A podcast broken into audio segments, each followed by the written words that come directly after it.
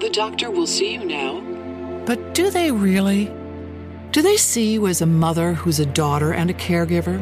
Fearless, but sometimes fearful. A health nut with a French fry habit. An O-positive geologist named Patty, who's here today for a melanoma exam. At Kaiser Permanente, we believe the only way to care for all of you is by seeing all that is you.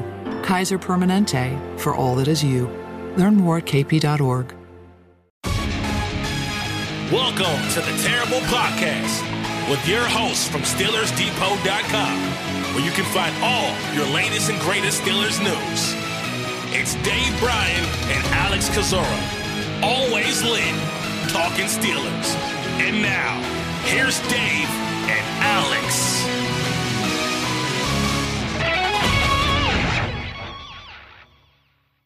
Welcome to the Terrible Podcast, Season thirteen, Episode fifty-seven. He's Dave Bryan. I'm Alex Kozora, Steelers Depot dot com. Thank you guys for being back with us here this Monday, this Victory Monday, as the Pittsburgh Steelers defeat the Atlanta Falcons on Sunday, nineteen sixteen, pushing Pittsburgh's record to five and seven on the year. And Dave, uh, first of all, congrats on calling this one. You and I split differently, or split yesterday or on Friday's show about picking this game. And so you, uh, you won the week as the Steelers did. Kind of a, a weirdly emotional game on a lot of different levels. This one, um, you know, not going to be one of the greatest games in Steelers history, but a pretty memorable performance in Atlanta on Sunday. Yeah, there's going to be th- several little things, I think, that we look back on this game and and and and remember overall. And uh, thankfully, obviously, a win being attached to it on top of it there.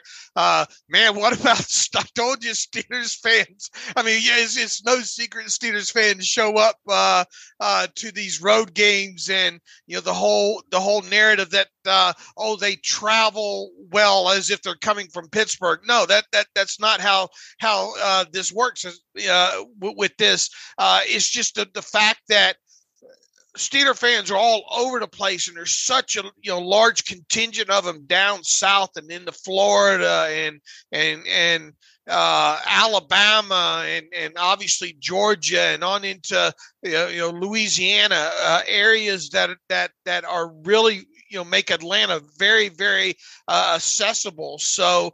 Uh, You know, I I bet, you know, as soon as this schedule came out and, and people found out that this game, you know, this year was going to be in Atlanta, uh, a lot of Steeler fans, you know, that, that normally can't make, you know, long trips or maybe, you know, can't can't afford to fly it, uh, willing to drive it.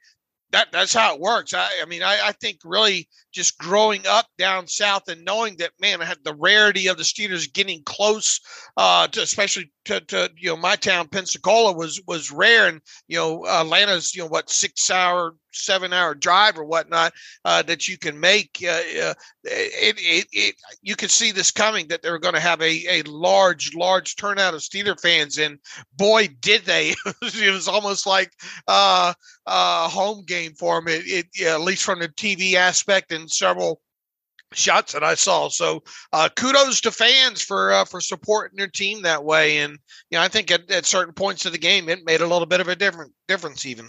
Yeah, I saw a video that our own Ross McCorkle had posted on Twitter, and he was at that game uh, pregame and, and just walking around and just filming and just a random group of people. And it was, as, as he tweeted, about probably eighty percent Steeler fans. So it really was a home game, and it had that kind of feel. I mean, the Falcons were false starting and stuff like that. And so it really, I mean, in your experience, in your time um, in, in Savannah and in Florida, did, did it feel like it was a really strong contingency of Steelers fans? Oh uh, yeah, look, I mean, in Savannah, they uh, there was a uh, you know Steelers bar there, coaches uh, coaches corner there, and actually had two locations uh, in town, and uh, you could count on being able to see uh, you know the Steelers game at either one of those two locations, just because you know so, just a large large contingent of, of of Steeler fans. Now back in Pensacola, you know, I worked. Uh, you know, quite a bit different, you know, a lot of times growing up, I wasn't able to, to, to, to even watch games live uh, back then. So, you know, I don't, I don't remember, but I mean, I know there was a large contingent of Steeler fans in Florida, period. And obviously anytime, you know, the few times that I would go go see the see a game, you know, go over to Jacksonville or or or over to New Orleans. I mean, once again, just I mean, Steelers Nation was everywhere. So uh, I wasn't a bit surprised to see the kind of turnout that they had uh, in in in Atlanta. That's for sure. Bit of housekeeping before we talk about the game itself. On Saturday, the Steelers making a roster move, activating rookie defensive lineman DeMarvin Leal off of injured reserve. He'd been on there since prior to the Tampa Bay Buccaneers game with a knee injury, so good to get him back and healthy. Corresponding move, of course, had to be made to uh, put Leal on the fifty-three, and that was cornerback Ahkello Witherspoon, who was placed on I R after missing Uh, another chunk of weeks with that hamstring injury. So effectively his season's over at this point. Technically, I think he could come back before the year ends, but don't uh, really count on that overall. So a lost season, uh, unfortunately, for Witherspoon. Leal playing seven snaps, mainly as a third down interior rusher uh, in yesterday's game. From an inactive standpoint, Isaiah Loudermilk uh, goes back to inactive with Leal being up. Other than that, pretty status quo when it comes to the guys who did not dress. Yeah, what did it get out of Witherspoon in totality? Uh, three, three, the equivalent of three games, because didn't he leave the, the third game around, or the uh, the third game against the Browns like around halftime, and then about the same against the Eagles uh, as well too. I mean, I he I think he appeared in four games, but I think you look at totality of snaps is about the equivalent of of, of, of three games with him. And those snaps were not very good. Mm-hmm. So as you talked about, you know. He's a hard guy to trust to put it all together. Luckily, there isn't a ton of guaranteed money with him. He is under contract next year. I imagine he'll be back just to see, but just to his compete. role, yeah, right. His role, his his, his status with the team, very much unknown.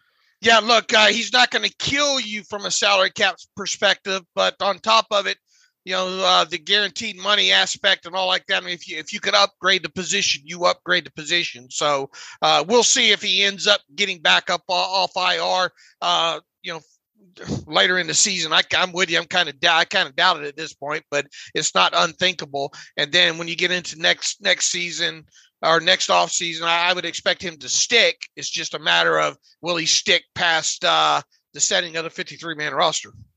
All right, let's talk about this game. And just off the top, and I tweeted this shortly after, and it was the reason why I incorrectly picked Atlanta in this game. Credit to this entire Pittsburgh team, both players, coaching staff, support staff, trainers, et cetera, because you just played two games in six days, both on the road, and you won them both. And I understand the Colts and the Falcons are not the Eagles and the Chiefs and the Bengals and these higher Uh, echelon type of teams, but I don't care. It's the N F L, and that's so tough to do. And I think the Colts and the Falcons both had their strengths and weren't the worst teams in football either. So just, just as a matter of principle to do that, two road wins in six days, that is incredibly tough to do. And I don't want to overlook that because it's easy to do so just when you're looking at numbers and watching the game, but just the whole logistical aspect of it, really impressive by this team. And oh yeah, their first winning streak of the season.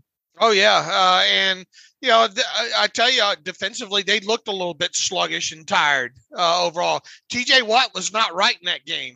and, Definitely. And, and he revealed the second to the last, I think, I think he said the second to the last play uh, in the game against the Colts. He got he got uh, uh, ribbed pretty good there. And that's you know, why he showed up on the injury report this past week. And uh, I think wearing some sort of a rib protector in this game, uh, he looked a little bit sluggish in this game as well, too. So, uh, yeah, look, I mean, any, any, any W in the National Football League is, is, is, you know, tough to get. I don't care who you play and all. And for them to do that on, on a short week, like they did uh, on the road, you know, it, it you know, is quite a, Uh, quite an accomplishment, even if it was a team that I kind of viewed that they probably should beat regardless of the situation there. So kudos to them. First time this year, we're talking about back-to-back wins.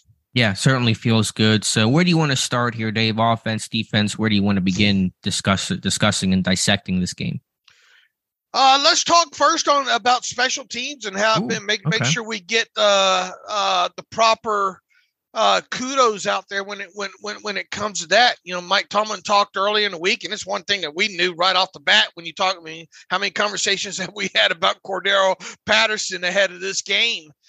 And uh, Mike Tomlin saying, "Look, you know, you got to be careful when it, when it comes to the kicking game and kicking to that guy specifically because Uh, he'll house one on you, for, for, for lack of a b- better word. Uh, when the coin toss happened, I was glad to see the uh, I'm glad to see the Steelers not have to kick off uh, to start this thing. And I and uh, but I, I I tell you what, they did a great job of game planning around uh, the kickoff and keeping the football out of the hands of of of, of Cordarrelle Patterson. Uh, the little pooch uh, early. I mean, they they and then you know, I think ended up being what three three other touchbacks in here. Uh, Patterson never touched the football on kickoffs, nope. And you know you kicked off quite a few times in this game. And I think when you look at the average starting field position of of of of, of all these kicks, I mean, what was it? Let's see. Uh, uh, kick returns. Uh, Williams had two for forty-five, uh, twenty-two point five average. Uh, Smith had one for ten yards, and then you had uh, three touchbacks. I mean. That that that's doing the job there. So I think first and foremost, you got to just say, you know, kudos to to to the game planning and the execution on the special teams aspect of not letting a guy like Cordarrelle Patterson uh, impact the game in that area. Absolutely. In this era where kickoffs are less of a, a thing than they used to be, you're not usually talking about placement and keeping away from a player and things like that. But it was required in this game. And I don't know how many game balls they give out. There were certainly several players deserving of one, but I hope Matthew Wright got one because not only what he, what he did as a kicker, making what four field goals, three from forty-six plus, but the placement on those kicks. And that's not an easy thing to do, to have good placement, keep it in bounds and hang time and all those kinds of things. It's, it's uh, different from the norm of how you usually operate on kickoff. So uh, as you said, Patterson did not touch the ball once, field position, not an issue in this game. Um, and then you're talking special teams and Presley Harvin is probably the best punt of his career, mm-hmm. down to one there before uh, make a called game. So across the board, special teams was excellent. Yeah, look, outside of that that that uh, muff uh, on a right. punt by Sims, that luckily he recovered there. Uh, pr- pretty uh, like you said, Matthew Wright, and that might have been the last game that Matthew Wright kicks for this team because Chris Boswell. The, the report is that you know he'll be available and come off I R this uh, this week and kick up kick against the uh, the Ravens now on, on, on Sunday there. So uh, yeah, just across the board, I, I think you got to give special teams at least an A minus, right? Yeah, I think what a, I don't know what Josh put the grade at there on his report, but it should be pretty high overall, I imagine. Uh, yeah, A minus, exactly. You know what you suggested there. Um, yeah, you, you you know a way to my heart, Dave. Talking special teams here early, right. So but yeah, it, it was so critical in this game for multiple reasons, multiple layers, and it, it got the job done. So kudos to to Danny Smith, and that's why I say Danny Smith forever, and I will not not change my tone no matter what. But Um, let, let's start with the Pittsburgh Steelers offense after we talk about special teams here. You know, it was more of the same in terms of that Colts game, Falcons game, pretty, pretty similar offensively, defensively, continue to run the ball effectively, efficiently, uh, convert on third down, still struggling to finish some opportunities, um, but still play, you know, mistake-free football overall and, and just really control the ball and control the clock.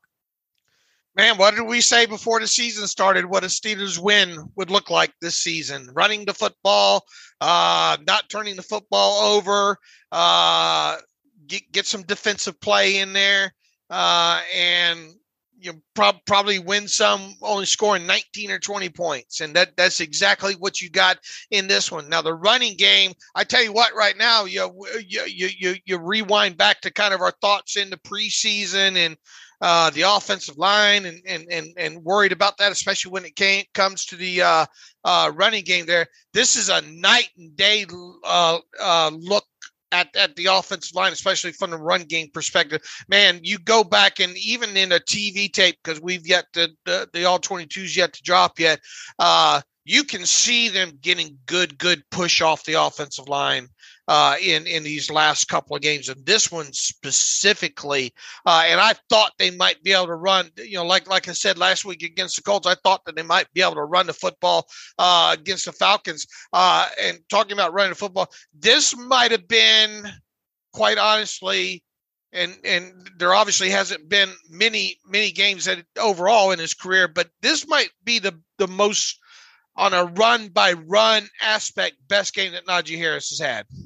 I don't think there's a mite about it. I think it absolutely was. I mean, he ran angry. He was breaking tackles. He had leg drive. He looked like a fully healthy, you know, that's who you drafted. That's who you saw the vast majority of last year, Najee Harris. I believe the stat was forty of his eighty-six yards came after contact. I mean, he was he was creating. I mean, the blocking was good in some respect, but they didn't always get the job done. And his vision, and he goes, earned some, yeah, absolutely. So I mean, that was, you know, and, and that's the mark of, that's what you want from a running back, to get more than what's blocked, beyond what's blocked. Any running back worth their salt in the N F L can get what's there. It's what's not there immediately, what you create on your own. Harris was routinely doing that. A good rotation overall, using all three backs that were active in Jaylen Warren, more third down, his blocking on the edge, you pointed out. I mean, get Warren as a lead blocker. I mean, he's just Ooh. an angry little, you know, about angry little man. He's an angry little man that blocks like it. Benny Snell and some early down work. So, yeah, I thought the backs overall really stepped up yesterday. Yeah, I, and look, I have no issue with kind of that rotation either. If it helps keep,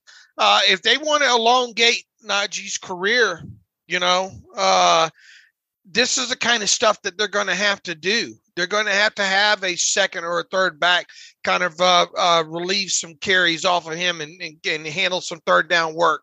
Uh, and I know that kind of goes against what what what what Mike Tomlin generally likes to do. He likes to have that bell cow out there. Right. But I think it makes Najee a better back if you if you can spell him a little bit more. And look, be, say what you will, and, and I I know it won't go unnoticed in in in, in the running back room and, and in the team meetings, but Benny Snell is doing everything and more of what you want him to do on the offensive side of football. And uh, Warren, obviously, as well. You know, they seem like they tried to tamp, you know, Warren's first game back with that hamstring, probably didn't want to do too terribly much with him, but he was, he was pretty impactful in a few plays that he was on the field. Yeah, it felt like, and, and Tom's charting, which just came in, maybe I can I can do our weekly, uh, let me pull up information as we talk about it thing. Uh, it, it felt like Warren was more in his role of the third down back, Snell mm-hmm. rotational, first and second down. Harris, of course, your starter. I know Warren did play some on early downs and and, and got one carry in this game, but it felt like there was more of a, a clearer division of labor there. But um, regardless, just a good, healthy rotation. Everybody played fresh. And that's probably one reason why Harris ran so well, because he was constantly, you know, coming in fresh. And look, you know, everybody, does, you know, probably tiring of those Stephen Sims, you know, jet runs, but a couple of them were were, were effective, you know? I mean, they better do something, because the pass game's not offering anything mm-hmm. for the slot receivers, so you better be contributing something in the run game. I think also some of the motion, you know, pull some of those linebackers. The, the Falcons on, on my tape study prior to this game responded to motion pretty heavily, and so all you saw in some of those Najee Harris runs, a lot of, you know, jet motion that kind of pulled those linebackers just a little bit, that, that kind of messes with their eyes and their keys. Uh, look, uh, they rushed for what, one hundred fifty-four yards, and how many how many games in a row now have they, or what? What's the three game total? Uh, the stat that that that Mike put up there for from P R, forget what exactly what it said, but I mean, this team is running the football now, so. Uh, and, and, you know, you've got to, you've got to respect that, uh, on top of it. And, you know, the starting five, once again, knock on wood, uh, playing together quite a bit. I mean, not many of these guys up front have missed, uh, snaps throughout the season here. So you got the continuity aspect of it and all. And I just thought there was just in general, Uh, and obviously it wasn't every play, but uh, there there was good push on the offensive line, and and on the plays where there wasn't, I thought Najee Harris did a good job of earning uh, some some hard yards. I, I I haven't calculated his success rate, but uh, it, it, it's got to be over fifty percent in that game. Yeah, no, no, no gaudy run. His longest was fourteen, which probably should have been a lot longer. It looked like the turf monster got him there, unfortunately, but uh, just consistently ran well. You know, not a lot of negative plays in this one, and and that's important. To answer the question, Jaylen Warren looks like fifteen total offensive snaps, eight of those on third down, so okay. And primarily third down type role. But um, I, I think the rotation worked well overall. Right, I agree. Uh, so you know, run game obviously is one thing that you. Uh, Uh, that you come out of that game feeling feeling good about. And, and to your point, it's a really crucial one. That's e- again one of those things that's easy to overlook, take for granted until you realize you don't have it. But the continuity with the offensive line, maybe mm-hmm. finally after all this time, because they've literally worked together healthy since day one of training camp. So it's been a process and ebbs and flows and growing pains. But when you're playing together for this long, it's almost inevitable that you're going to start to gel, and your combo blocks are better and cleaner, and and the communication's cleaner, and you're seeing things better in your zone, you know, movement and stuff like that. So Um, when you have an offensive line that is not great, but is just intact, which is so rare in the N F L. You have so many lines that are rotating people and they're playing ten different people this year. Um, that's a, that's a hidden benefit to your run game and your offense overall. And look, we talked about him. I don't want to spend too much time because we talked about him in the last show. Mason Cole's very, very confident. I, I think you get it. You get a, uh, you just get this, the, the sense that when he goes up to the offensive line, and he's making some of these calls or whatnot, pointing things out. Uh, he just, he just oozes. oozes confidence, you know, I, I think there. So uh, uh, ended up being a pretty good ad by the Steelers at that position. Yeah, and James Daniels is night and day from where he was this summer, just in terms of comfort and using the techniques, the hop step and pass pro, stuff like that. So uh, I know core four, I think he played hurt in this one. I felt like he got hurt early and was kind of with his wrist or something. Then he had a stinger and, and came out for a couple of snaps, and Trent Scott got his first work at tackle, offensive tackle this year, but uh, a core four. Um, Uh, came back in. So yeah, I, I should have mentioned from, a, from an in, in, in-game injury standpoint, not a lot to note, according to Mike Tomlin. He'll, of course, speak to the media uh, on Tuesday. Said that T J. Watt, as you mentioned earlier, was pretty beat up in this game. Levi Wallace, Terrell Edmonds temporarily leaving, both returns. Same with the core four. So uh, it just seems like the bumps and bruises, bruises you get when you're playing two games in six days. Aggie, Aggie, Aggie, Bronco, Bronco. You had fun listening to line calls. That was yours. That's how you spent yeah. your, your Sunday night. Yeah, I did. Can you explain those just real quickly for those? Yeah, yeah. Uh, uh, yeah. I mean, and you, great boom mic. There are certain stadiums where I think where that where that uh, boom mic probably picks up things that, but you can hear uh, almost all the calls that uh, Mason Cole uh, was making. And uh, uh, Aggie ended up being uh, to the left side because uh, slide protection left because Dan Moore, Texas A and M, Aggie mm. uh, there. And Yeah, a little bit, you know, you had them figured out by the end of the first quarter there because later on uh, uh, there was a Bronco call. And obviously, Chukwuma Okorafor, Western Michigan Bronco there. So uh, you didn't have to be a uh, uh, a heart scientist or a rocket surgeon to, uh, I, I don't think, to figure that out uh, sitting here in, in in in in mom's basement in your underwear here. But uh, it, it was fun to see that. I didn't see them kind of code off of that because uh, sometimes you'll see them use that and then they'll use a trigger word that will trigger the opposite of it, you know, to mm-hmm. keep, keep teams guessing. But I mean, they didn't they didn't have a whole heck of a lot of snaps. Really, you know, where where where you heard a lot of line calls, I don't think, especially in the second half there. Uh, so uh, definitely I would think about changing that up before the next game. I'm sure they will, but hopefully we will not have to learn where Trent Scott went to college. If we don't, that means that the guy stayed healthy, and, and that's the ultimate goal there. So um, anything else with the run game? I think that sums it up well with it with the pass game. You know, again, it was a solid performance. Kenny Pickett not doing too much, not making any sort of mistakes. Um, it was certainly a tight end heavy type of offense. The receivers did very little in this game.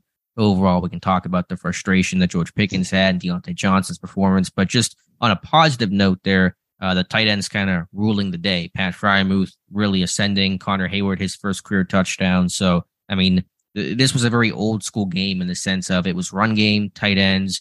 Those are the people who dominated and, and created the stories uh, that produced the win. This is like a uh, Ben Roethlisberger two thousand four win, wasn't it? You know, very, yeah, uh, very much. Uh, let's see, one hundred five yards after the catch, yards after the catch for for uh, for the Steelers in the passing game on just sixteen catches. Uh, it was highlighted obviously by the forty-eight yak that Pat Freiermuth had on, on his long catch and run, which by the way is a new longest uh, uh, play for the scr- from scrimmage for the Steelers this season. That was good to see, a double explosive play uh, there. And look, only sixteen catches, but I mean, you, you even saw guys like Deontay Johnson get a little bit of yak. I mean, not not a ton, but uh, one hundred five on sixteen catches. Uh, I'll take it. Uh, you know, e- even if uh, one of them was a was a huge chunk, uh, nearly half of them come from Pat Freiermuth there. But uh, uh, that's the kind of stuff that you need with this offense, uh, those explosive plays and those double explosive plays uh, to help offset, you know, running a lot of plays where you might try to shoot yourself in the foot, which the Steelers did indeed try to do, uh, unfortunately, in this game. Uh, I thought overall, I mean, top to bottom, you look at uh, you look at uh, Kenny Pickett, sixteen of twenty-eight. That means obviously twelve, uh, twelve passes uh, incomplete. One of those is obviously a throwaway. Um, One was a drop by Deontay, right? Uh, two, I think, got thrown into the carpet. Uh, one was maybe one that Sims probably should have caught, uh, even though it was it, it was a little bit low there. Uh, one was a, a probably the biggest miss of the game for him uh, was Pat Freiermuth down the, down the seam. Uh, he's got to hit that. We agree, mm-hmm. right? Sure. I mean, he uh, said as much. Right. And, and, and, you know, he, he, he said as much there. And then uh, let's see, one of the incompletions was uh deep ball down the left side in a ball that probably didn't even have any business throwing that one. Right. To Deontay. Uh, yeah. Deontay actually right. made a good play to, to make sure that was not picked off. Right. That was probably you, you were asking for it wherever the ball placement was. Cause I think that safety gets over the top.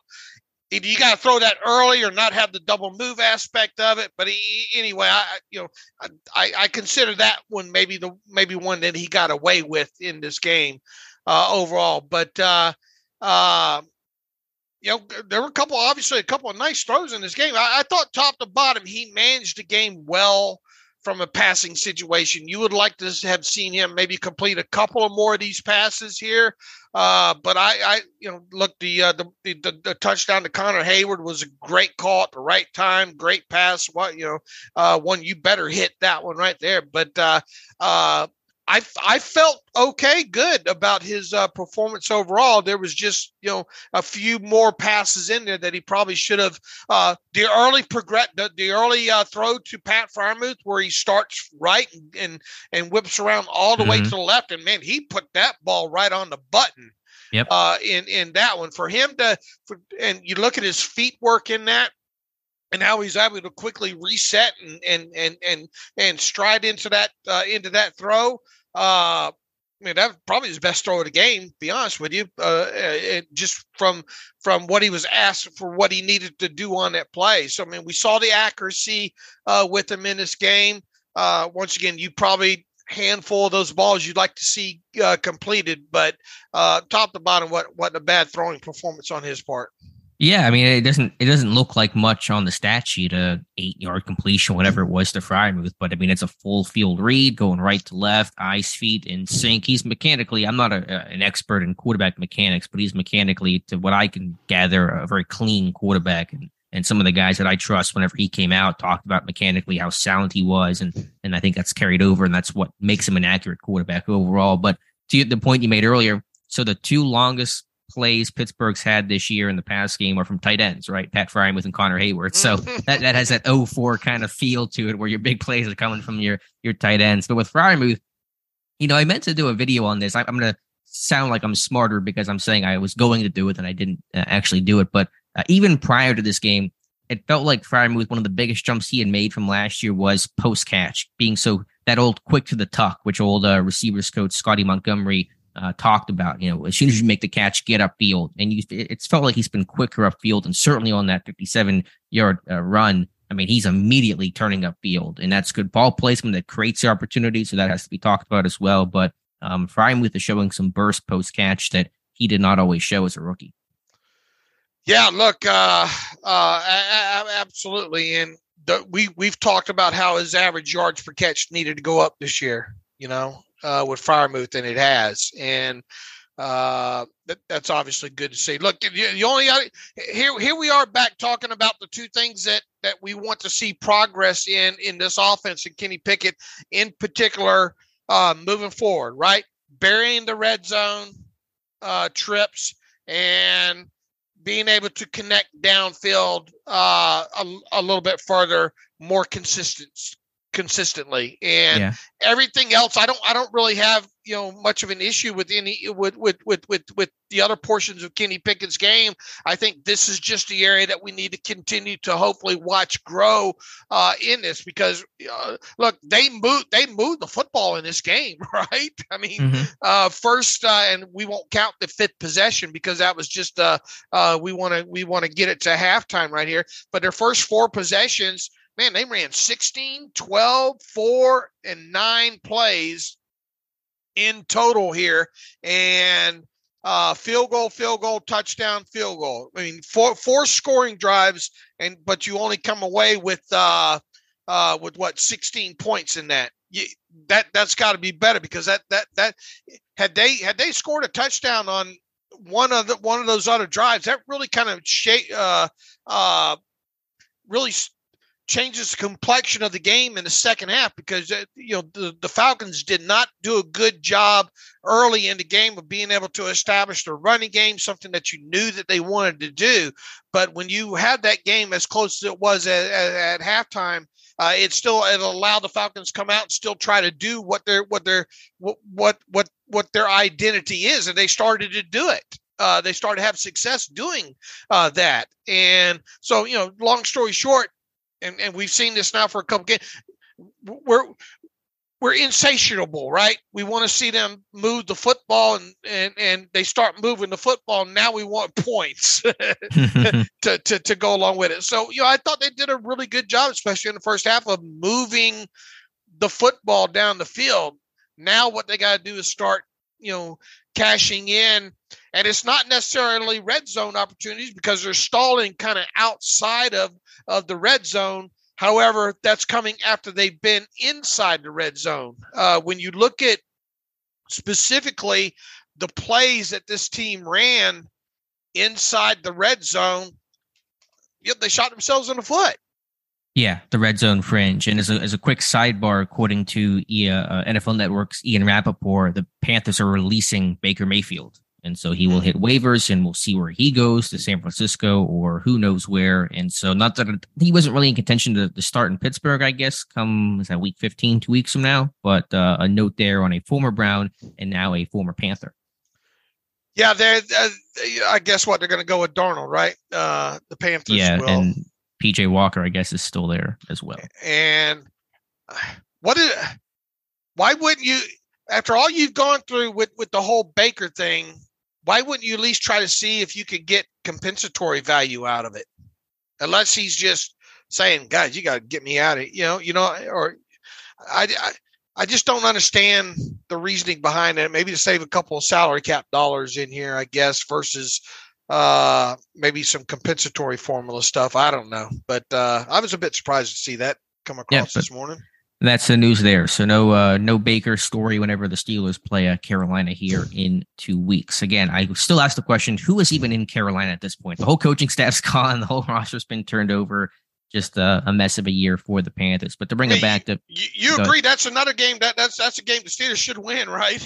They should. They better. Right? In Steelers fashion, they don't, they don't always do those kinds of things. But, I mean, listen, it's... Just to, to quickly talk about this, I mean, they're five and seven. They're still a ways away from playoffs, but you're facing a potentially Lamar-less Ravens team this week, and then Carolina. I mean, the rest of the schedule is not looking all that terrifying. Right, and I mean, I still don't think they're going to make the playoffs, but it's it's not they're not eliminated right now either. You know? They just didn't dig themselves a major hole. If they didn't lose to the Jets, you know, if they didn't do some of those things and they'd won some of those games, then they would literally be right in the, the wild card hunt right. right now. So if it just wasn't that deep hole they dug themselves, then they'd really be in a serious conversation. Uh, just win anyway. The next game. That that yep. should be the only thing they're looking at right now, is just to win the next game. Because if look, if you don't beat Baltimore, uh, it doesn't matter. Uh It just if if, if it, it does it, it's a single elimination term, tournament right now, right? Well, I think in, in theory, although it's probably unlikely, if you went nine and eight, if you lost one game and then won the rest, you're nine and eight. I mean, you, you need probably a lot of don't help. Make it because of tiebreakers with Cleveland and stuff like that, but you would need a lot of help. But I think you know you you could lose one game and theoretically still have a chance.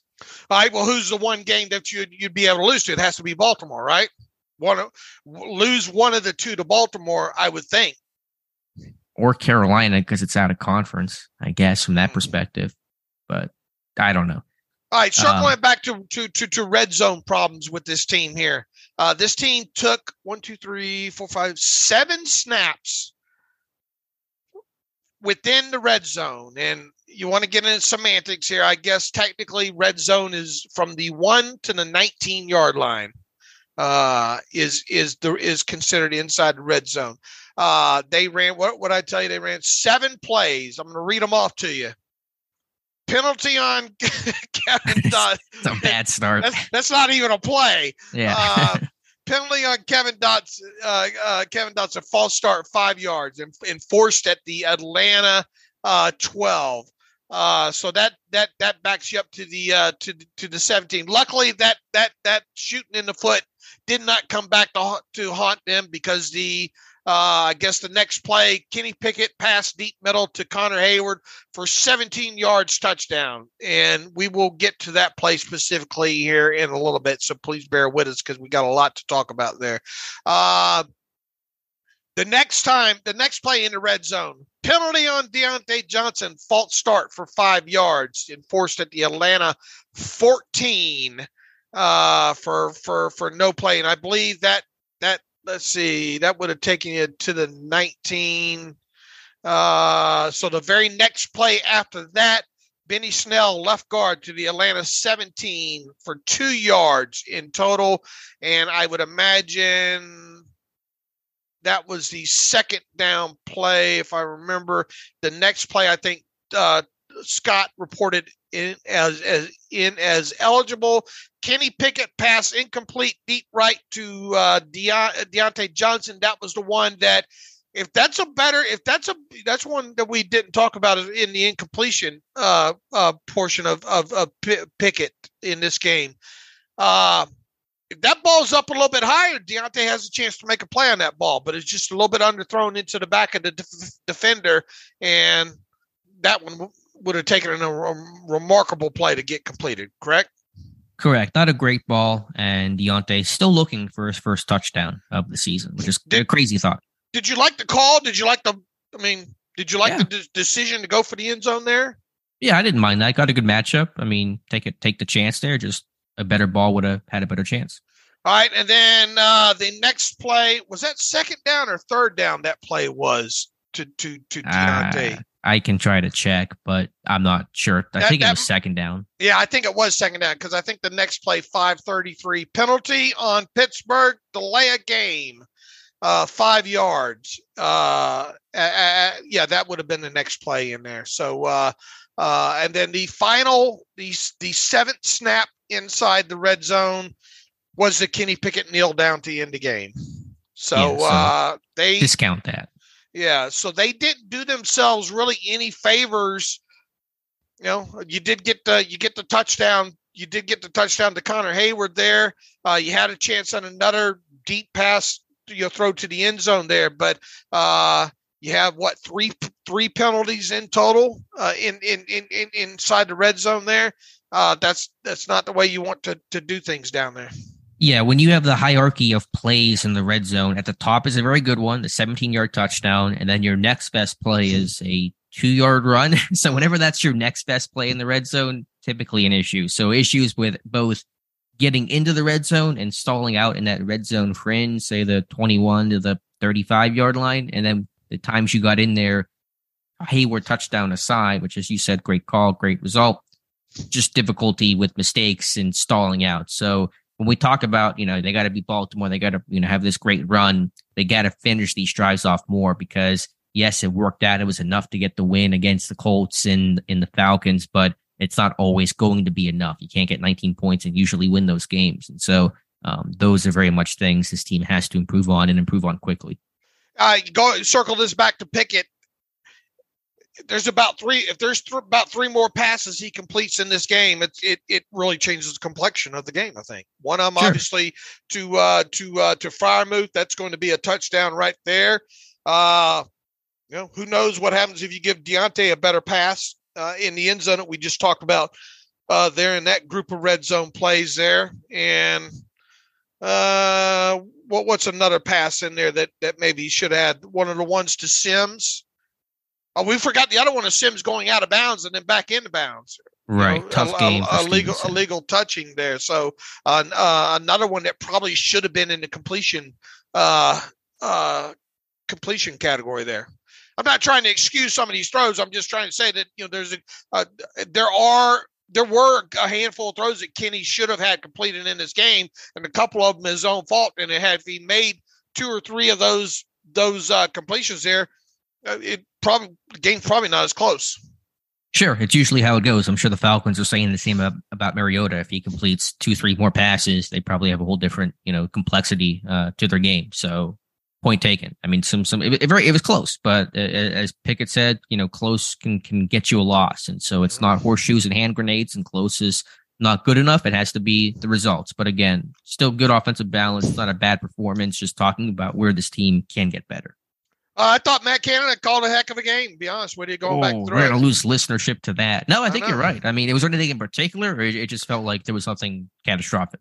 No, it felt very balanced. It, it felt like a lot of it flowed. Uh, and, and yeah, I mean, you know, look, uh, you're never going to get any of us to, to go through a game and say, man, I, I every every call was excellent. Yeah, there, there's a couple of them I would, would have liked to seen maybe maybe different in this game, but I thought top to bottom and balance and uh, giving giving them chances to to to, to uh, execute down and distance. I, you know, I thought he called a good game overall. That, you know, that, might, that might have been his best game that he's called, to be quite honest with yeah. you.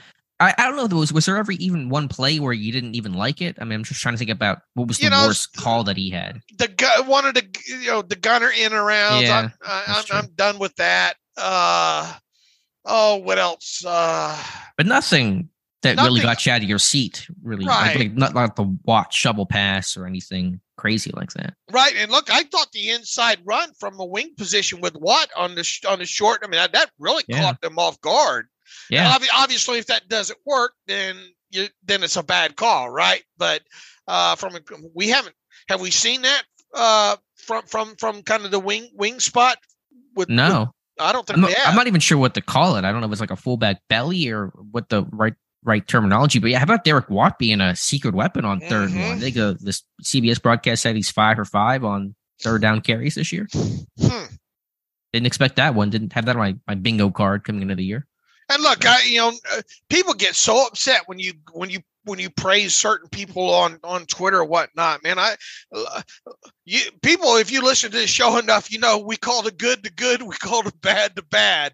Uh, it, you know, we don't gain anything by you know taking taking sides in any of this. We never have at this point. We, we're we're very established with the site and the podcast at this point. We don't we don't need to really pander any of this. I mean, why can't we just say that this was a good game by good good you know, nicely called game by Matt Canada, and then move on to next week where he might crap the bed, you know? Yeah, I mean, again, the old twenty-two usually gives me a better picture and feel for how games got called, but I was pretty happy with what Canada seemed to, to game plan for. All right, uh, I'm going to give you the uh, the stage here to talk uh, about the Connor Heyward uh, touchdown. Uh, what what what uh, Cam Heyward said after the game, and, and a little nostalgia history to go along with this.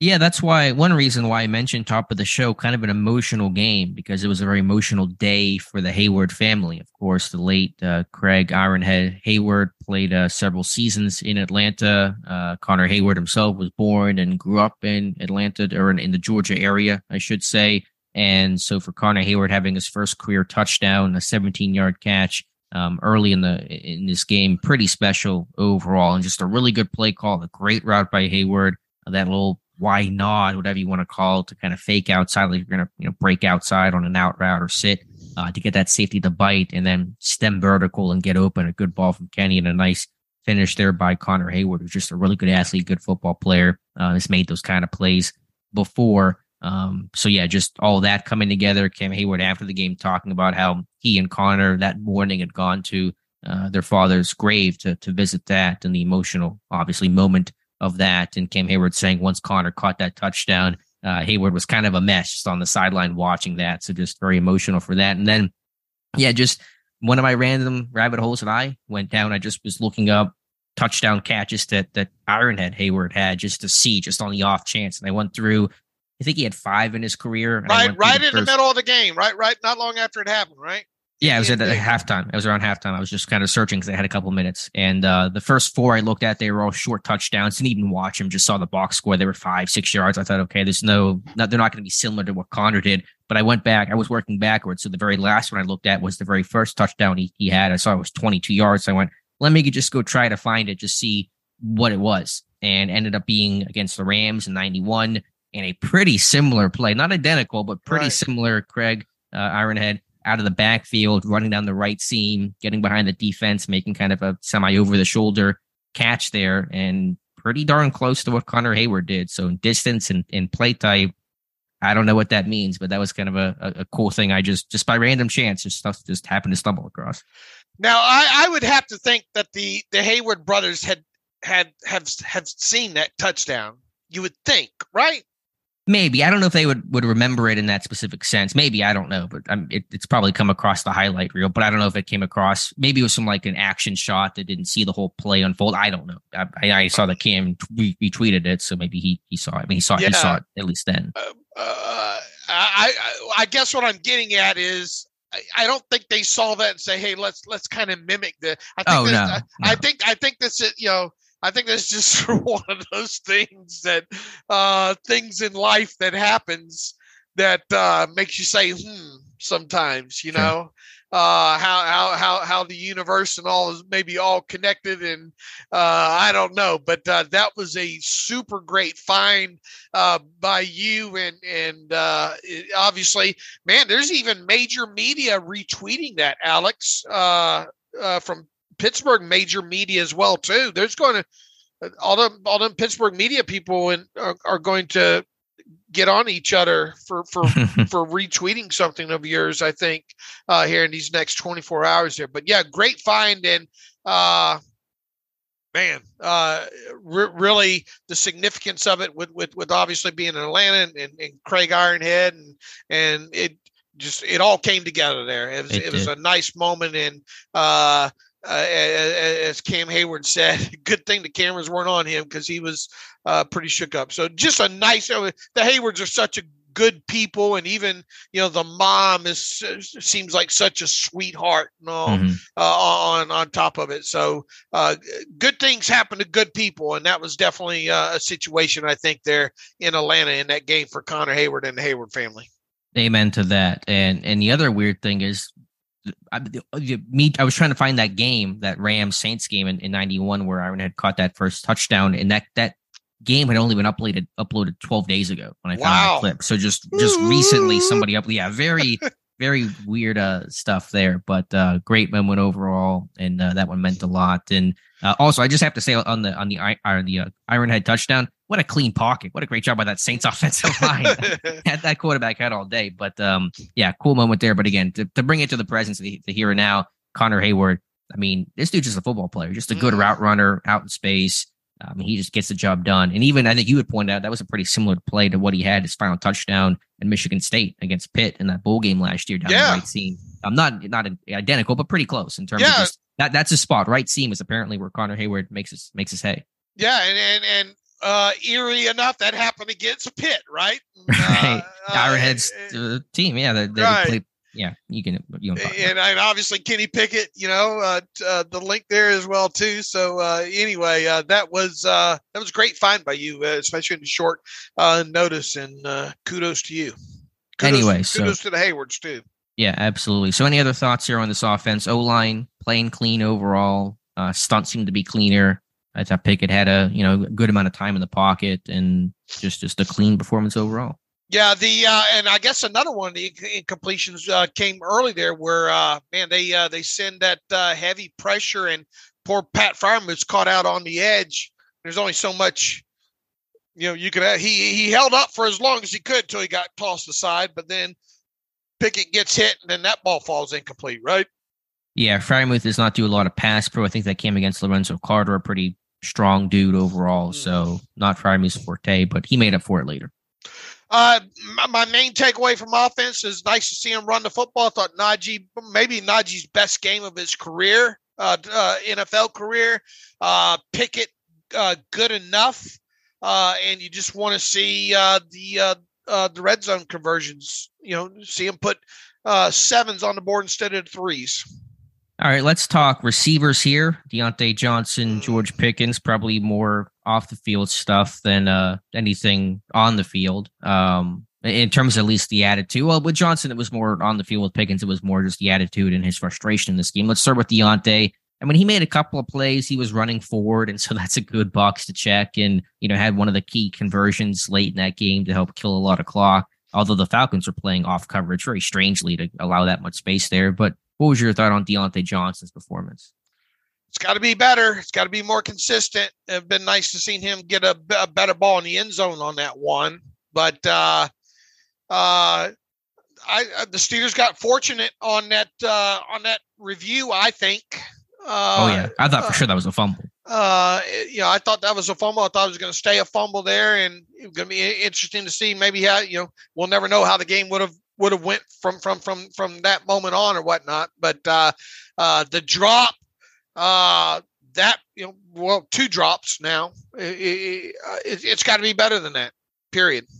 Yeah, it does. It's got to be, again, I, as you wrote about, and I agree with, um, it, it's, he has not been always used correctly this year. We all understand, hopefully, and agree to that. But at the same time, he's he was, he was used he was used correctly, I thought, in this game. Sure, from a, I from think a, so too. From a route, I mean, I haven't seen the all twenty-two with the with the rest of the routes that he didn't get the ball on. But, you know, we've been calling for him to get the football in space more. Uh, and he had the opportunity on that on one of the crossers. If he catches that, he probably goes. He, who knows? He might end up in the end zone in that one. Uh, in, in that in that in that first drop there. Uh, the second thing I wanted to see him is, is, is attack, uh, being able to throw the football down vertically, and, you know, that happened. Uh, unfortunately, it wasn't as good of a pass. Uh, and then, you know, the the other one down the left side of his attack ver- vertically, and probably once again. Has some, uh, probably a ball that Kenny Pickett probably shouldn't have thrown at, but at least we're, we're seeing him used now in ways that he should be used. And, uh, yeah, a couple of them, not his, his fault for where the ball placement was, but on a couple of the other ones there, uh, you, you can't drop those footballs. Right. I mean, he's, he's not giving you a lot of reasons to, to continually to get him involved and make him that focal point, um, because it's just been frustrating. And again, I, I thought for sure that was a fumble. I still think it probably was a fumble. It was, it was close, but uh, it had, had that been a fumble, had that call stood, I mean, does Pittsburgh win that game? The whole, you know, story of that game changes. Mm-hmm. I agree. All right. Now the elephant in the room. Now George Pickens, who held to just one catch for two yards on a little sprint out. I think he had, was it just that one target? He had two targets in this game? He had two targets in the game. What was the other? Uh, what was the other one? Nothing that I can remember. I don't know if it was a throwaway or something that kind of just... No, it wasn't a throwaway. I, I, I can't... It was like second and fifteen on the first drive, short left. I don't remember the play, but... Oh, that was the one. That was the that was the one that went went high, wasn't it? What? I don't remember the play, so I... You you probably right about that. Yeah, yeah. Okay. Uh, I, I think that was the one that was a little bit high on him. Oh, anyway, over his head. Very frustrated George Pickens in this game for the lack of involvement in production, who was seen on the sidelines, you know, kind of all the stages of sulking and then anger and, and rinse repeat. So a young guy. And again, we don't want to, I, I know some will make more out of this than probably what it, what should be, uh, what should happen, but Pickens, my terrible take today is just on um, Pickens has to understand the offense he's in. There's going to be ebbs and flows, the role he plays. You know, he's a competitor. You appreciate that, but there are going to be these dud kind of weeks. It's going to be just how it's going to have to ha- how, how it's going to have to be at some points this season. I'll say it. It's bad optics. He's got to cut oh, it yeah. out. It, uh, it's it's it's going to become a talking point, and the fans, a good selection of the fans right now are okay with it because they feel, oh, he's got it right because Matt Canada's not calling plays to get him the football, uh, yada, yada. The fact of the matter is you you, you can't act like that because it becomes a top. Uh, the T V cameras get on you. The T V cameras start getting trained to get on you in certain situations, because and that thing's going to snowball on him. Uh, somebody needs to get to this kid, and Uh, look, I understand him wanting the ball. I mean, I, with, without a doubt, you, you know, you're not uh, – Kenny Kenny said it after the game. Yeah, he's a competitor. Right? All these guys want the ball, all right? That, that's not uncommon here. But you got to be careful, uh, you know, how how how you go about, sh- you know, wearing your emotions here. And he's not doing a good job right now in his rookie season when it comes to that. And – after the game, declining in the interviews, not going to help people say. No, that, I think that's a good thing. If you're frustrated I, I and mad, don't, you don't want to. No, no, no, you got. I, I think you got to atone. I think you got to answer for your actions, man. I think I mean, if you're frustrated, you shouldn't talk to the media because you might start saying stuff that's going to make this even a bigger. Well, story, because I, you know there's going to be probing questions. I disagree because it's just okay. going because I, I disagree. I you want to act like that, then answer the questions after the game. That that I, that that's that's my thought on it. Okay. Yeah, period, I, I just I, I understand. I, I just. A player being frustrated in a game is commonplace. It happens literally sure, every single week. Sure. But I, but but I understand you want more, to restrain some of those things. More than we even know. More than one hundred percent. We even know. But you're right. The spotlight is on George Pickens for the position he plays. It's different if your left guard is mad versus if you know your your star rookie receiver um, is mad. And I think to the larger point, you know, I, I just don't want Pickens to ride that emotional roller coaster at the first sign of trouble. Last week against the Colts, drops a pass. Kind of starts sulking a little bit. Deontay, to his credit, talks to him, tries to keep his spirits up. It's the N F L. It's going to be some tough moments, some tough games. You know, teams are now starting to probably roll coverage to Pickens because he's the guy making all the plays. So you're kind of feeling what it's when he was a rookie, he's still a rookie, but early in the year when the coverage was rolled more to Deontay and people didn't really know what George Pickens was and what he was about and what he could do, it was easier for Pickens, I'm sure. Now he's probably seeing more attention and teams trying to game plan and scheme him away. And so these moments are going to happen. I just don't want it to be where after just a, a little bit of time or one bad play, you're kind of in a in a funk. You got to make sure you're not in that situation because you're going to have to play that complete sixty-minute game. Yeah, we got five games left. How many more times do we have to see Cam Heyward and Deontay Johnson calming him down on the sideline? You know? Right. I, again, I understand the frustration, but... He's a great it, it, player. I'm, I'm glad he's on the Steelers. Don't get this will all be taken wrong.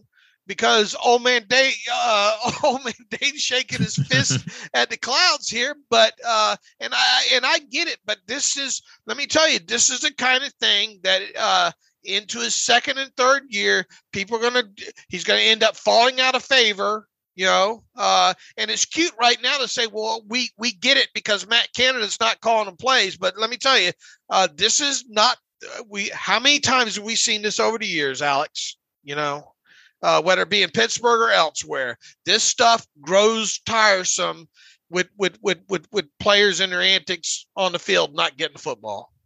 Sure. You don't want to have this be a talking point every single week. And again, for Pickens. Nip it in the bud right now, you know? Sure. Yeah. And again, yeah, there's going to be moments where Pickens is going to make a mistake or not get the ball immediately or whatever the case is. Uh, feel like he's open and, and the pass goes elsewhere. You just don't want to react so strongly to that at every sort of sign of trouble. It's a long game. He'll make his plays. You know, he'll have a good game next week probably, and uh, it's the ebb and flow of a season. And the more plays you make, the more attention you get, the harder it is to make some of those plays. And he's probably feeling that for the first time, and there's natural frustration that comes from that. But you want to make sure this is not something that's evident in a talking point and happening every single game.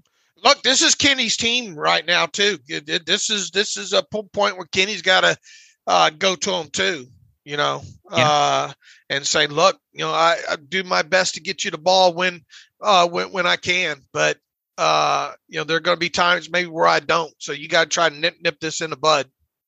Yeah. Cause when you're frustrated like that, then you're not playing your best football and you're in your head. And I just don't want Pickens to live in his own head. Basically, whenever something bad happens is the, the short statement I want to make about that. So, um, it, it'll be a story. It, it's probably a bigger story than it should to me, but, Uh, you're not something that you want to see repeated over and over and over right. again. Man, All right, I, any other th- I, I hope we're not continuing to talk about this. That's yeah. for sure. Any other thoughts here with this offense?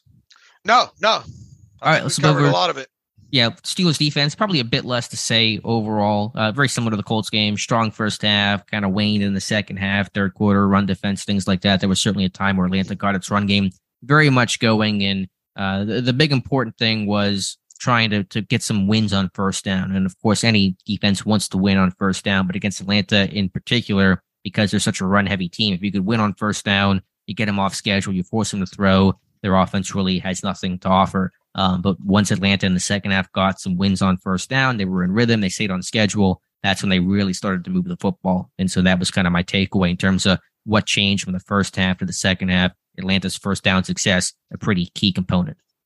Absolutely. And you could kind of feel because of the way the score was in this one at halftime that they, and, and I think I even put it on Twitter that they, they're going to try to uh, continue to, to do something they didn't do in the first half, which was establish the run with uh, uh, with, with Cordarrelle Patterson, and they did. Uh, and they started to run really downhill uh, against the Steelers too, especially on that right side, uh, uh, running right over there. And you know, props to this. I mean, there was a, how many times did uh, T J. Watt try to mess charge in this and at least get a body on, on Mariota? I think I counted four times at least, and I might've missed some, some in there uh, overall, but uh, it, it wasn't enough. I think uh, uh, the Steelers were flat out just kind of getting whooped off the line as well too. Pushback. Uh, it'd be interesting to see some of the gap responsibilities when we get to all twenty-two, because you can't pick up a lot of those in the T V tape there. But uh, it really did feel like uh, uh, the Falcons were kind of taking over the game uh, with their possessions, you know, in, in, in, in the second half. And it also felt like too, how many times we talk about, man, the Steelers got to stop these unforced air, these unforced penalties, man.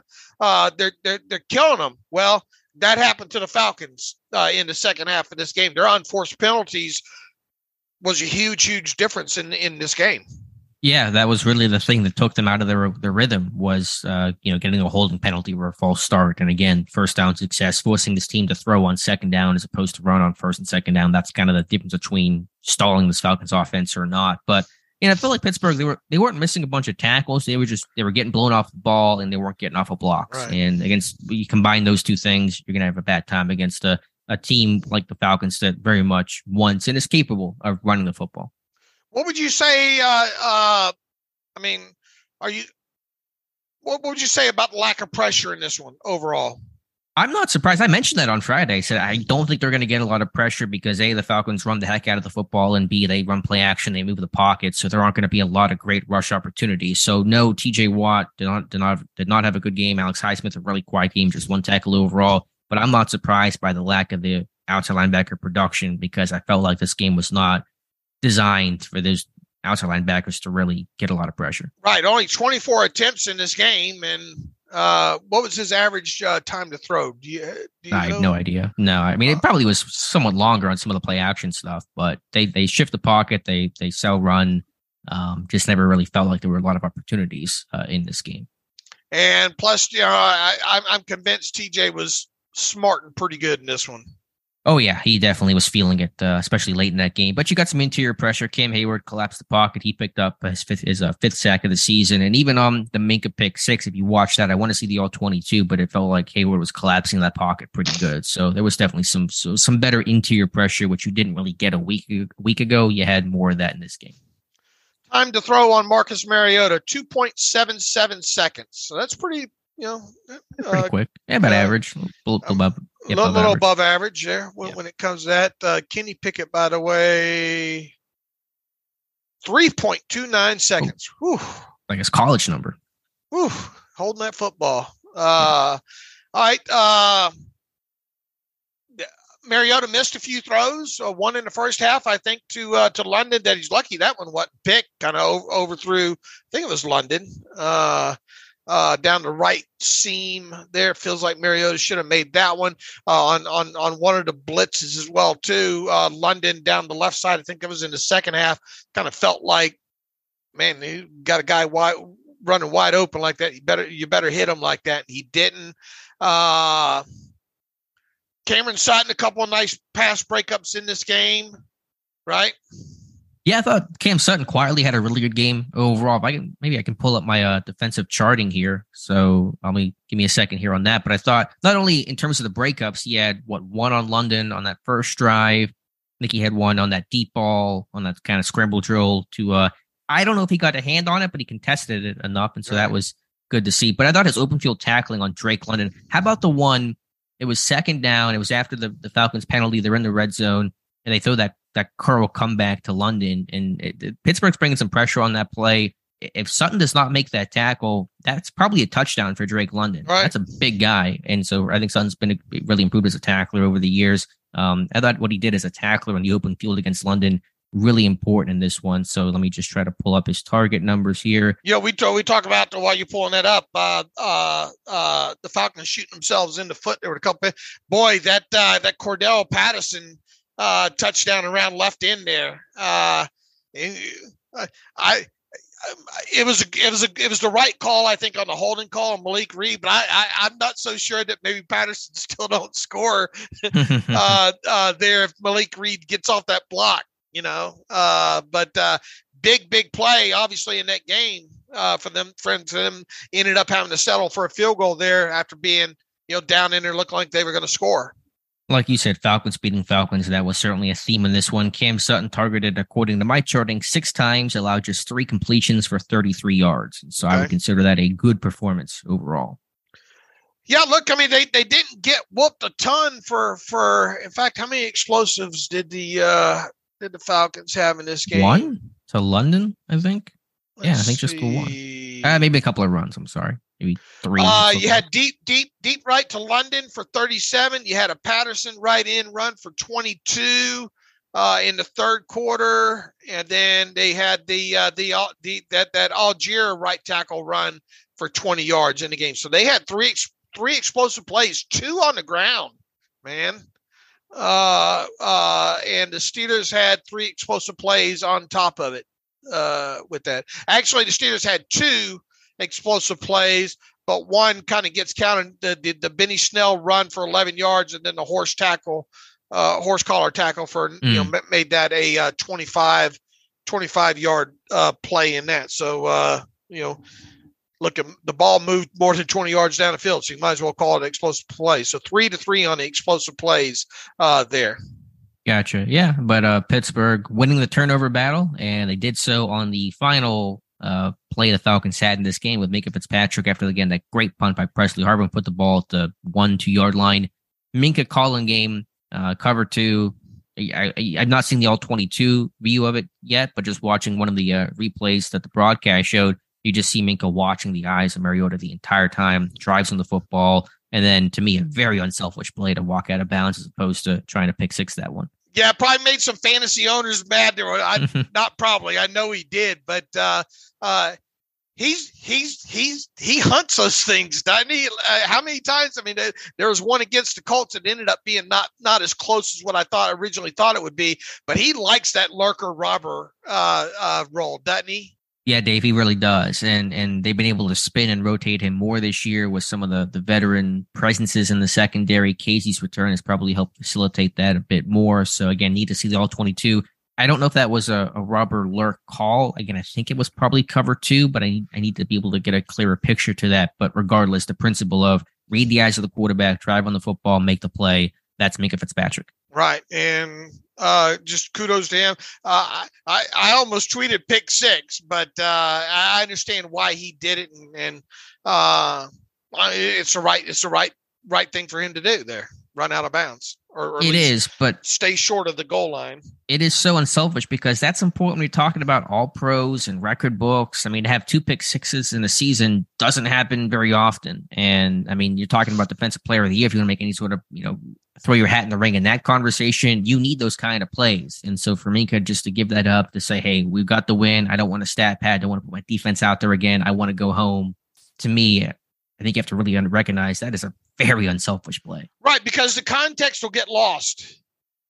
Period. Yeah, it'll be forgotten. And by, you know, April, no one's going to remember that, that moment there, but the, the stat would have been there forever. So right. Pretty big moment. Right. I mean, and look, I mean, you, you look back at oh, over the annals because we don't ha- easily, we don't have access to a lot of the older games, you know, from the seventies and eighties to help add context to the things like the Elsie Greenwood and stuff like that, you know, uh, I, even though you have video with this and this video will, will, will survive, uh, you know, a long time, it, it, you know, how many people go back and add the context to it, you know?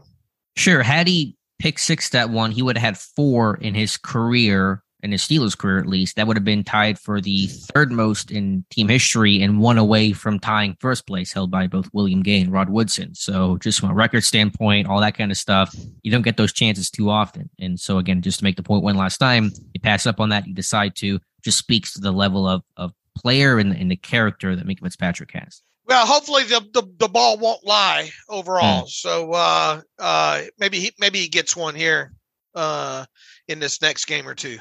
Any other thoughts here with this defense? I thought the interior linemen played well. Uh, Heyward Ogunjobi on that one play against Drew Dauman just ran him way back into the, the Cordarrelle Patterson, shed him, and made the tackle for a loss. So yeah, I, I don't think, think they played as well maybe as you painted there up front. We'll we'll, we'll have to see what the all twenty. It, just, it felt like they got pushed around in the second half. It really sure. Did. I think from the run defense, yeah, I think that was more first half stuff. So you're right on that. I mean, I just you know, I thought Cam in terms of collapse in the pocket. Again, I'll have to go back and watch the all twenty-two. I don't know how some of the other guys um, did. And, and I was going to say, Ogunjobi's a hot and cold player to me. I mean, he's got some really good reps and some reps that you kind of want to have back. So um, he's kind of a, a bit inconsistent overall. Uh, the inside linebackers, they're probably getting swallowed up a good bit. Miles Jack does not look healthy. He can't run. I don't know if you noticed that. I mean, to me, I just feel like this guy cannot run right now.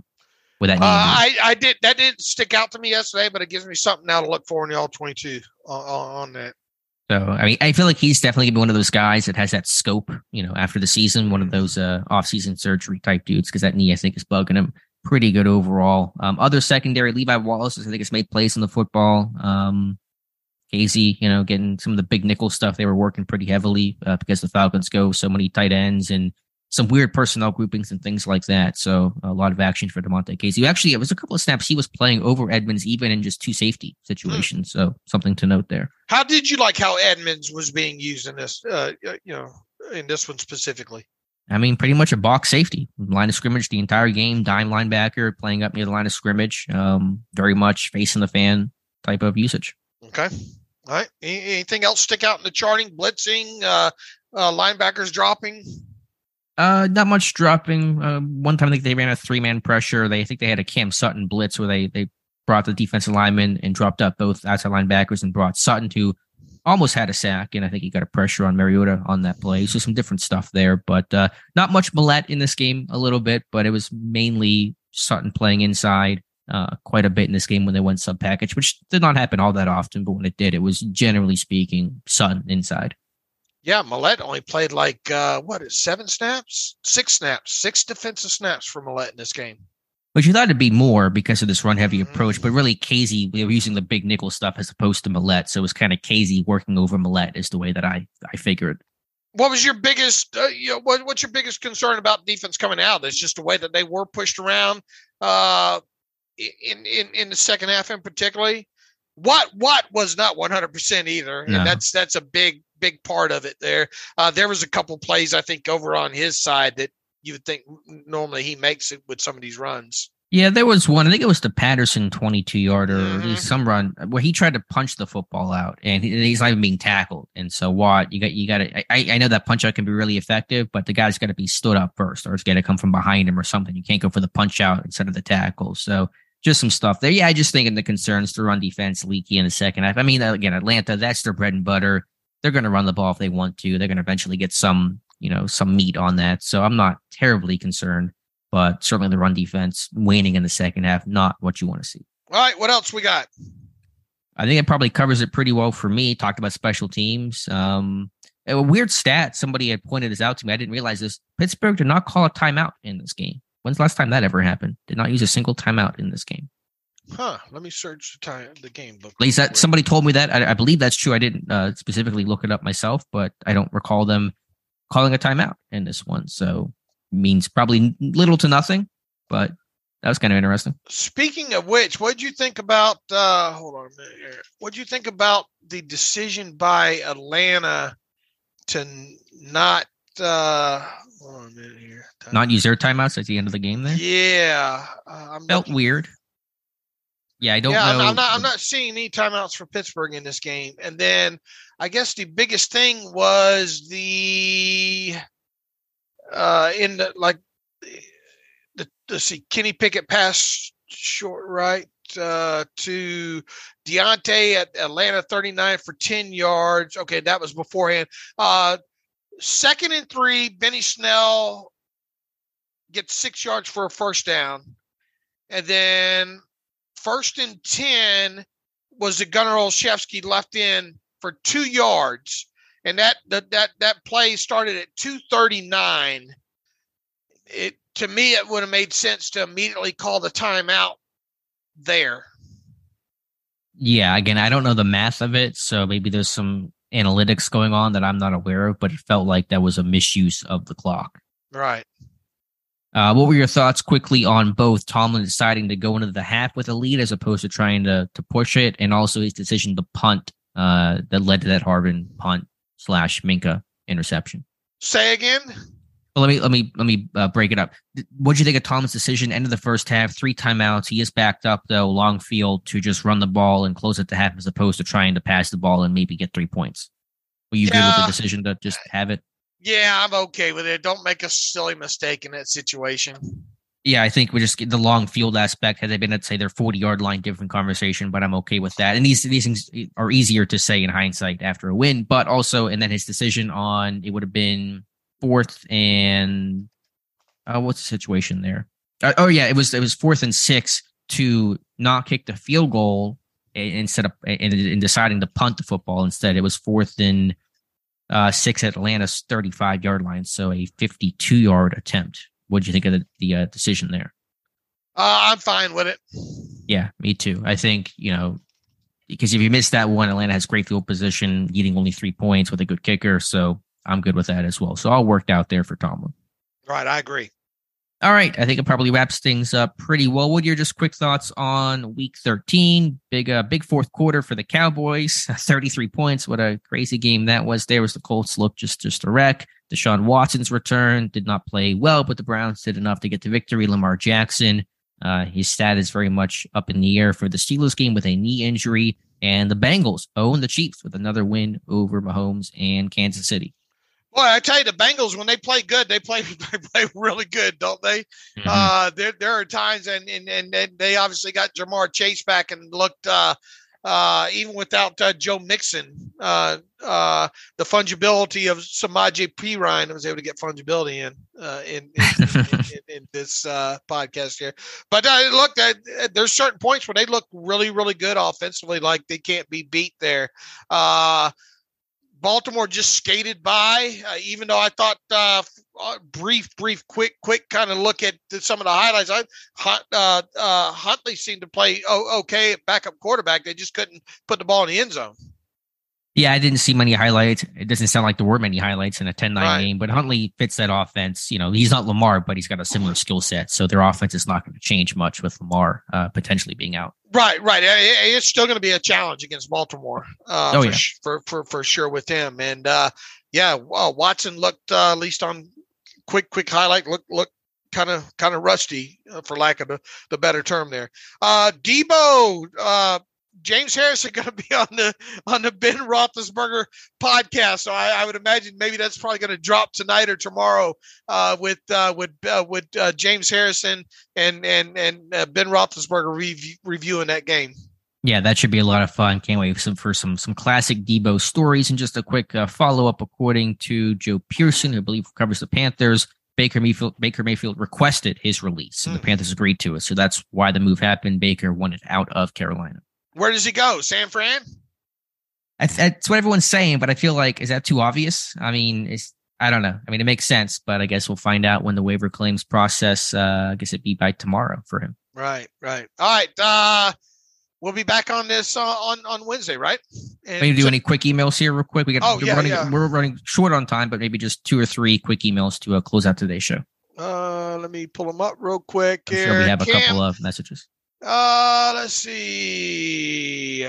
Bryce. Uh, we hit Bryce all the time. Let's get some other people in here. Uh, Pastor Joe Green. I believe that our hometown heroes are beginning to display an identity as Pickett continues to develop his passing chops. Those broadening skills will add some quick hitter spice to the mix. My question, good grief, would Dan Moore make a decent guard?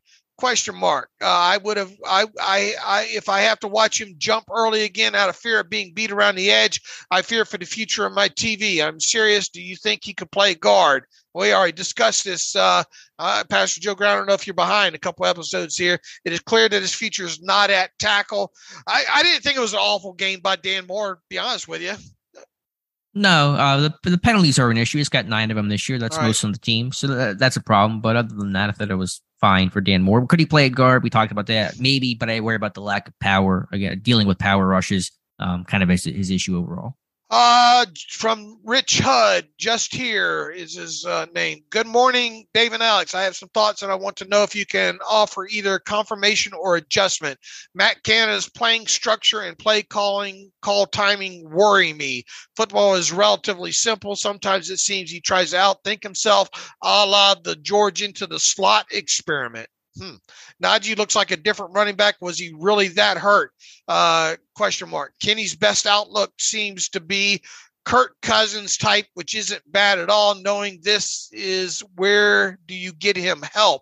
He says, I don't believe T J is one hundred percent healthy. He's moving, but I see him wince sometimes going to the sideline. Uh, no, another one, is it time to move on from Tomlin?